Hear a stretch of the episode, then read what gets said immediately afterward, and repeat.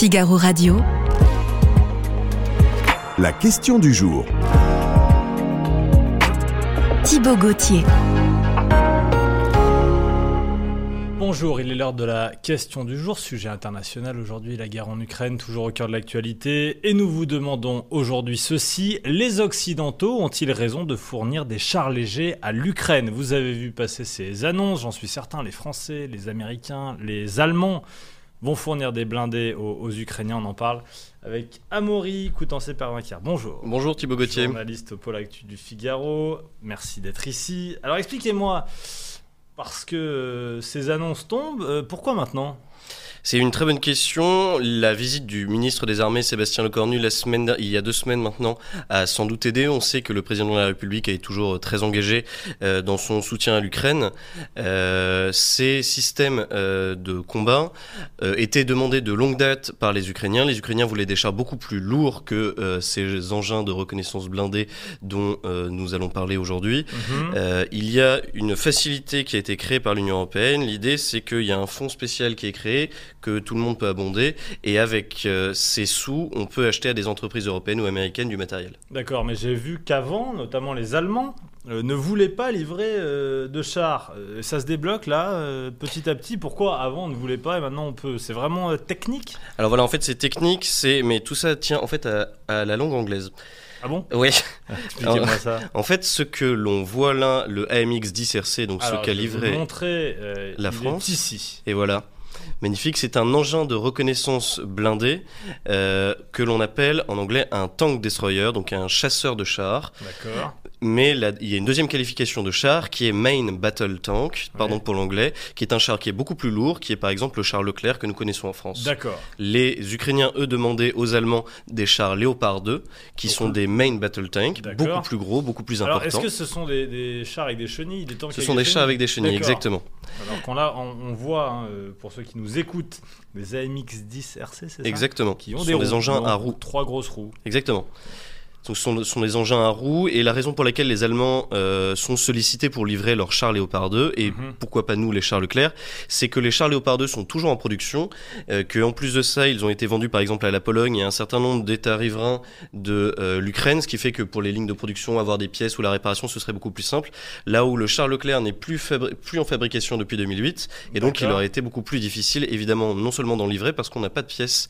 le deuxième main battle tank qui est en service Très impressionné par votre anglais. Merci beaucoup.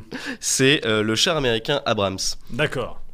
Euh, je vous rappelle la question du jour. Les Occidentaux ont-ils raison de fournir des chars légers à l'Ukraine? Vous dites oui, vous dites non. On découvrira vos résultats tout à l'heure. Il y a une coordination là donc entre, entre les pays, j'imagine. Euh, ce n'est pas la France qui dit on le fait paf, par hasard, les Américains le font, et paf, par hasard, les Allemands le font. Effectivement, il y a des manœuvres diplomatiques euh, euh, qui, se, qui sont liées entre les chancelleries. Néanmoins, il faut reconnaître que pour une fois, la France a été en avance et qu'elle l'a avancé avant, euh, qu'elle a annoncé avant l'envoi donc de AMX, AMX 10 RC lors d'une conversation téléphonique entre les présidents Zelensky et Macron.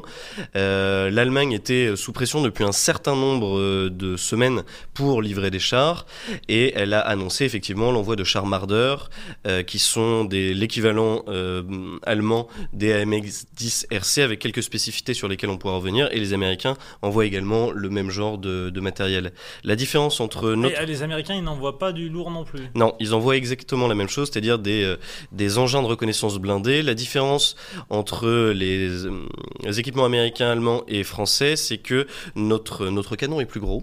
D'accord. Et parce que ça tient, ça tient à une doctrine en usage dans l'armée française que peu de, pays dans le monde ont, c'est-à-dire que nous, nos engins de reconnaissance blindés, pour la faire courte, vont euh, foncer dans le tas, et si jamais il doit y avoir du combat, vont tirer grâce à leurs canons de 105 mm qui sont effectivement prévus pour faire de l'anti-char, que l'on voit là. Euh, là où les, euh, les Allemands et les Américains sont des engins blindés comme cela, donc ils peuvent effectivement faire de la reconnaissance tactique, faire de l'appui-feu avec des, des, des, soldats au sol, mais en revanche ont des canons beaucoup plus petits, de 20 mm, donc c'est plutôt des, des, grosses mitrailleuses pour euh, résumer. Je comprends ce que vous voulez me dire. Alors, qui livre quoi? Combien on en livre? Donc nous, c'est l'AMX 10 RC. Absolument. Euh, L'armée française sait en- combien on en livre? Alors non, on ne sait ni combien on en livre, ni dans quel délai nous allons les livrer. Ah oui, donc pour le moment. très flou. Pour le moment, c'est extrêmement flou, c'est seulement une un annonce. Je pense qu'on le saura lorsque la France a annoncé euh, l'en- l'envoi de canons César, ces euh, canons extrêmement performants qui sont capables de tirer à plus de 40 km de Oui. distance avec une précision de, de 50 mètres. On n'avait au début pas donné le nombre ni le délai pour des questions de sécurité et pour que évidemment les Russes fini ciblent par pas. le savoir. Finalement, on a réussi à le savoir quelques, quelques semaines après leur livraison et leur mise en service. Ni les Américains ni les Allemands n'ont communiqué euh, le délai ou le nombre des véhicules qui seront envoyés. Euh, ce que l'on sait en revanche, c'est que la France euh, possède un peu plus de 240 de ces AMX. Ah oui, d'accord. Alors combien on en donne Parce que s'il faut un pourcentage, donc on ne sait pas, mais On ne sait pas. un ordre d'idée, euh, 10%, 15, 20% On ne sait pas, on ne sait, on ne sait, honnêtement, on ne sait pas encore. En revanche, ce Combien vous faut. m'avez dit? Euh, 246. 246, ouais. Ce qu'il faut savoir, c'est que ce sont des véhicules qui sont en cours de remplacement. Ils ont été conçus dans les années 70, euh, mis en service au début des années 80, et ils étaient en fait conçus pour affronter les chars soviétiques. Ah oui. dans pendant la guerre froide et que on avait on les avait conçus pour que un régiment de ces AMX puisse combattre 3 à 4 régiments des euh, T62 et T70 euh, russes enfin soviétiques et nouvellement russes aujourd'hui. Euh, ce sont des, des- donc des véhicules en cours de donc, remplacement. donc finalement, ce qu'on donne aux Ukrainiens, c'est des véhicules que la France n'utiliserait plus, n'utilisera plus. n'utilisera plus à Voilà, l'horizon on ne euh, produit après pas 2030 de nouveaux euh, chars pour les Non, Ukrainiens. là. On n'en produit pas. Ouais. En fait, on produit aujourd'hui des nouveaux, des nouveaux euh, engins de véhicules de reconnaissance et de véhicules blindés qui sont les Jaguars, qui vont remplacer les AMX. Mhm. euh, à l'horizon 2030-2035 euh, sont des matériels beaucoup plus performants. En fait, ces, ces véhicules n'ont jamais été utilisés pour combattre le pacte de Varsovie et l'Union soviétique. Ouais. Ils ont été utilisés pendant la première guerre du Golfe, en Afghanistan et même récemment au Sahel. Donc ce sont des, des véhicules dont, que l'armée française va remplacer. Ça ne va donc pas pénaliser l'armée française. Je pense que c'est très important de, de dire ça aux gens qui nous écoutent. On ne va pas euh, déshabiller Pierre pour habiller Paul. Ça n'est pas, ça n'est pas l'idée de l'armée française. L'armée française Mhm. jusqu'à présent, à part euh, les, euh, les véhicules de l'avant blindé et les canons César, n'a pas mis, n'a pas donné aux Ukrainiens des véhicules qui peuvent nous pénaliser. Ce sont soit des, des matériels qui sont en cours de remplacement, soit des matériels qui sont anciens et pour lesquels on a un équivalent plus moderne. Les Occidentaux ont-ils raison de fournir des chars légers à l'Ukraine? C'est la question du jour. J'attends un peu avant de dévoiler votre, votre réponse. Pourquoi on n'envoie pas très clairement des, des chars Leclerc? C'est notre fleuron, ça. C'est tout à fait, c'est le, le fleuron de l'armée française et c'est même l'un des fleurons occidentaux puisque le char Leclerc est l'un des seuls, le seul char au monde à pouvoir euh, tirer en roulant à Ah oui, 360 degrés. Ouais. Euh, par exemple, les Abrams américains dont nous avons parlé tout à l'heure et même les Léopard 2 allemands ne sont pas capables de faire la même chose. Euh, la raison est très simple pour laquelle on ne livre pas les, les chars français, c'est qu'on n'a plus de ligne de production. Et donc, si on devait donner pour le coup des chars Leclerc, on ne serait pas capable de, ou alors il faudrait relancer une ligne de production, ce qui serait très cher. On, pour le coup, on pénaliserait l'armée française. Les chars en production dans le monde sont les Abrams américains et les Léopard allemands. Eux pourraient être livrés. Pourquoi est-ce qu'on les livre pas? Je pense que pour le moment, euh, les Occidentaux sont un peu frileux. Mhm. Il faut quand même se souvenir, en fait, ce qui est très intéressant avec ces livraisons d'armes depuis le début du conflit, c'est que ils correspondent, et on en avait déjà parlé d'ailleurs sur ce plateau, à chaque fois à des périodes particulières du conflit.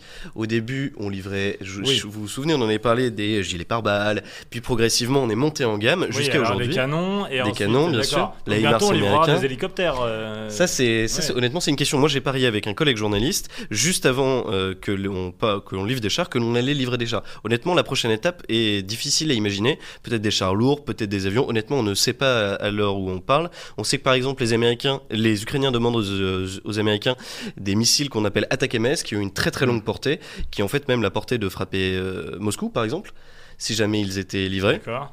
Pour le moment, ils Alors, ne on sont pas livrés. que les Américains sont frileux aussi sur cette question. Extrêmement frileux. En fait, la, la question de ce que l'on appelle la co-belligérance depuis le début du conflit obsède les chancelleries. On a peur que euh, les Russes, euh, qui d'ailleurs disent ouvertement qu'ils nous, qui se battent contre les pays de l'OTAN et contre l'Occident, se disent qu'ils se battent définitivement contre l'OTAN et l'Occident et pourraient aller en guerre contre l'OTAN sur un territoire de l'OTAN. C'est vraiment la crainte des Occidentaux, c'est absolument ce que l'on veut empêcher, et je pense que c'est ce qui a limité pendant un certain temps les livraisons de, de certains armements à l'Ukraine. Néanmoins, l'Ukraine est toujours très demandeuse, hein. ça fait un certain temps qu'elle demande des Bien chars sûr. beaucoup plus lourds. Bien sûr, je rappelle cette question du jour. Les Occidentaux ont-ils raison de fournir des chars légers à l'Ukraine? On a essayé de vous poser les bases. J'en viens progressivement à, à notre euh, question. On sait ce que ça nous coûte là d'envoyer des chars. Alors on n'a pas le nombre, mais on sait le prix d'un char, on va pouvoir le déterminer à peu près. Le, les prix euh, ne sont pas toujours communiqués, il faut toujours évidemment les relativiser. Le prix naturellement dépendra de l'envoi, mais aussi évidemment, enfin du, du nombre que l'on va envoyer, mais aussi du transport. Euh, le, nombre pour le moment est encore inconnu, comme le, le nombre de véhicules qu'on va J'ai vu les munitions aussi, parce que c'est vrai qu'il y a les chars, mais ils ont des munitions, donc ça aussi, combien Exactement. on en donnera aux. Ça, c'est une très bonne question. En plus, ça va être une vraie euh, galère logistique pour les Ukrainiens, parce que ces euh, chars, comme on en a parlé, ont des canons de 105 mm, alors qu'eux, ils sont habitués à des vieux chars soviétiques qui ont du 120 mm, donc c'est des munitions encore différentes. D'accord. C'est-à-dire qu'il faut stocker ces munitions différentes, les acheminer sur le front, même si ce sont des engins qui sont extrêmement performants, ce sont des, ils nécessitent des munitions particulières. Et encore une fois, pour revenir euh, sur les phases particulières du conflit, les, les Ukrainiens alertent sur une potentielle attaque depuis la Biélorussie des Russes qui viendraient vers Kiev. Oui, on a vu là, ces derniers jours d'ailleurs des, euh, des Russes qui arrivaient en Biélorussie en train avec des armes. Exactement. Et encore aujourd'hui, un nouveau train est, arrivé à Minsk. Euh, c'est vraiment quelque chose qu'ils craignent. Ce genre de véhicule, par exemple, permettrait de d'harceler les lignes russes pour euh, compliquer leur logistique, mais aussi euh, détruire certains de leurs chars. C'est de, est-ce à dire que la diplomatie européenne et occidentale anticipe une telle attaque? Hmm. Honnêtement, c'est pas très euh, difficile de l'imaginer. Rapidement, est-ce que finalement ces, ces chars avec ces AMX-10 RC, est-ce qu'ils sont plus performants que ce qu'ont les Russes? Ça dépend les engins des Russes. En revanche, c'est ce que je vous disais tout à l'heure, ils sont euh, très capables d'aller détruire un certain nombre de, chars russes, euh, les T-62, les T-70, qui sont par exemple très déployés dans le Donbass. D'accord. Euh, je pense que en fait la, doctrine d'emploi de ces véhicules va vraiment dépendre de ce, que, de ce qui va se passer dans les prochaines semaines. Les Russes vont-ils attaquer? Les Ukrainiens auront-ils l'initiative? Ça, c'est vraiment la question qui va se poser d'ici à, je pense, mars, le temps que le climat se reforme, que tout le monde recomplète ses armées. Euh, L'Ukraine a annoncé vouloir former trois nouveaux corps d'armée, c'est-à-dire 75 000 hommes d'ici à mars 2023, pour pouvoir poursuivre une, une offensive. Je vous pose donc la question, Amaury. Les Occidentaux ont-ils raison de fournir des chars légers à la France, à l'Ukraine? La France a-t-elle raison de fournir des chars légers à l'Ukraine Oui ou non? Euh, Quel est l'intérêt de la France d'ailleurs dans tout ça? L'intérêt de la France, c'est de. Euh, le président de la République a eu plusieurs euh, déclarations qui n'ont pas été comprises sur l'avenir de la relation de la France et de l'Occident avec la Russie. On se souvient des fameuses garanties de sécurité. La France doit évidemment montrer qu'elle est toujours dans le co-occidental, ce dont finalement personne n'a véritablement jamais douté. livrer de tels armements permettrait effectivement à l'Ukraine de continuer à résister. Et je pense qu'en fait, au-delà des chars légers, la question qu'il faut se poser, c'est que veut-on faire euh, ensuite, si jamais on veut que l'issue de cette guerre soit la défaite complète de la Russie et la destruction d'une partie de son armement, le retour des frontières de 91, de toute façon, il va falloir continuer à livrer un certain nombre d'armes qui seront adaptées à des instants de combat. Donc vous me dites plutôt oui. Moi je vous dis plutôt oui. Alors regardons ce qu'en pensent aux internautes, eh bien ils sont d'accord avec vous, à près de 68%. Euh, voilà, on continue à voter, évidemment. Alors Macron, Emmanuel Macron ne cesse de dire non, non, nous ne sommes pas en guerre contre la Russie. On le croit de moins en moins, non, quand on voit euh, ces livraisons d'armes qui sont de plus en plus performantes. Mais vous posez vraiment la question essentielle. C'est euh, une notion que personne n'arrive véritablement à définir. Depuis le début, on parle de co-belligérance. Oui. Le problème de cette notion, c'est que, en fait, c'est l'adversaire qui définit si vous êtes co-belligérant ou non. Nous, on livre seulement des armements à un pays allié qui est agressé par une puissance étrangère qui, en plus de ça, est un compétiteur stratégique. Nous ne sommes pas en guerre, on est juste dans une compétition stratégique avec une puissance concurrente. Donc, euh, pour l'instant, c'est une ligne de crête. Enfin, je veux dire, euh, notre ami, notre ami peut-être pas Vladimir Poutine, euh, lui, comment il prend tout ça Quelle peut être sa réaction? Parce que euh, lui, depuis le début, il dit si, si, regardez, nous sommes en guerre avec les Occidentaux qui livrent des armes, mais il ne répond pas franchement aux Occidentaux. En tout cas, d'un point de vue euh, guerrier, il n'attaque pas l'Occident. Mais lui, pour le coup, tout son discours et toute sa, toute sa, sa verve à l'encontre de l'Ukraine est de dire vous, j'avais un pays qui était l'une de mes marches et j'avais décidé de la neutraliser et de la mettre sous mon joug. Les Occidentaux sont venus me le voler. Aujourd'hui, je me combats l'Occident et je vais aller euh, repousser leur œuvre, d'ailleurs satanique, on a eu hmm. des mots comme ça, etc. Euh, il y a évidemment un combat des narratifs, ça c'est normal, et le, la Russie aura beau jeu de dire qu'effectivement l'Occident continue de fournir et d'armer l'Ukraine, c'est factuellement vrai, mais ça ne veut pas dire que nous sommes en guerre contre la Russie. Je termine là-dessus. À quelle échéance est-ce que nous pourrons livrer et comment allons-nous livrer? Ça c'est une très bonne question. Il est, il est possible que euh, de tels armements soient expédiés par, en train et mm. qu'ils euh, qu'ils arrivent à la frontière polonaise par exemple. Alors l'échéance, je pense que l'échéance est déjà décidé évidemment entre les, les, chefs d'État et les chefs d'état-major des deux pays. Néanmoins, je pense que la presse et en tout cas le grand public la connaîtra a posteriori. D'accord. Et ensuite, euh, dès que ces chars arrivent à la frontière ukrainienne, après il faut les, faut les acheminer sur les lignes de front. Ouais. Et la, véritable question, c'est soit le Donbass, soit Kiev, où va-t-on les, les, les, poster? À mon avis, l'endroit où ils seront déployés sera l'endroit où euh, l'armée ukrainienne s'attend à une nouvelle attaque. Merci beaucoup. Merci à Maurice Coutan, c'est Merci Thibaut Gauthier au pôle Actu du, Figaro. Merci de nous avoir aidés à mieux comprendre les enjeux et à mieux répondre à cette question. Les Occidentaux ont-ils raison de fournir des chars légers à l'Ukraine?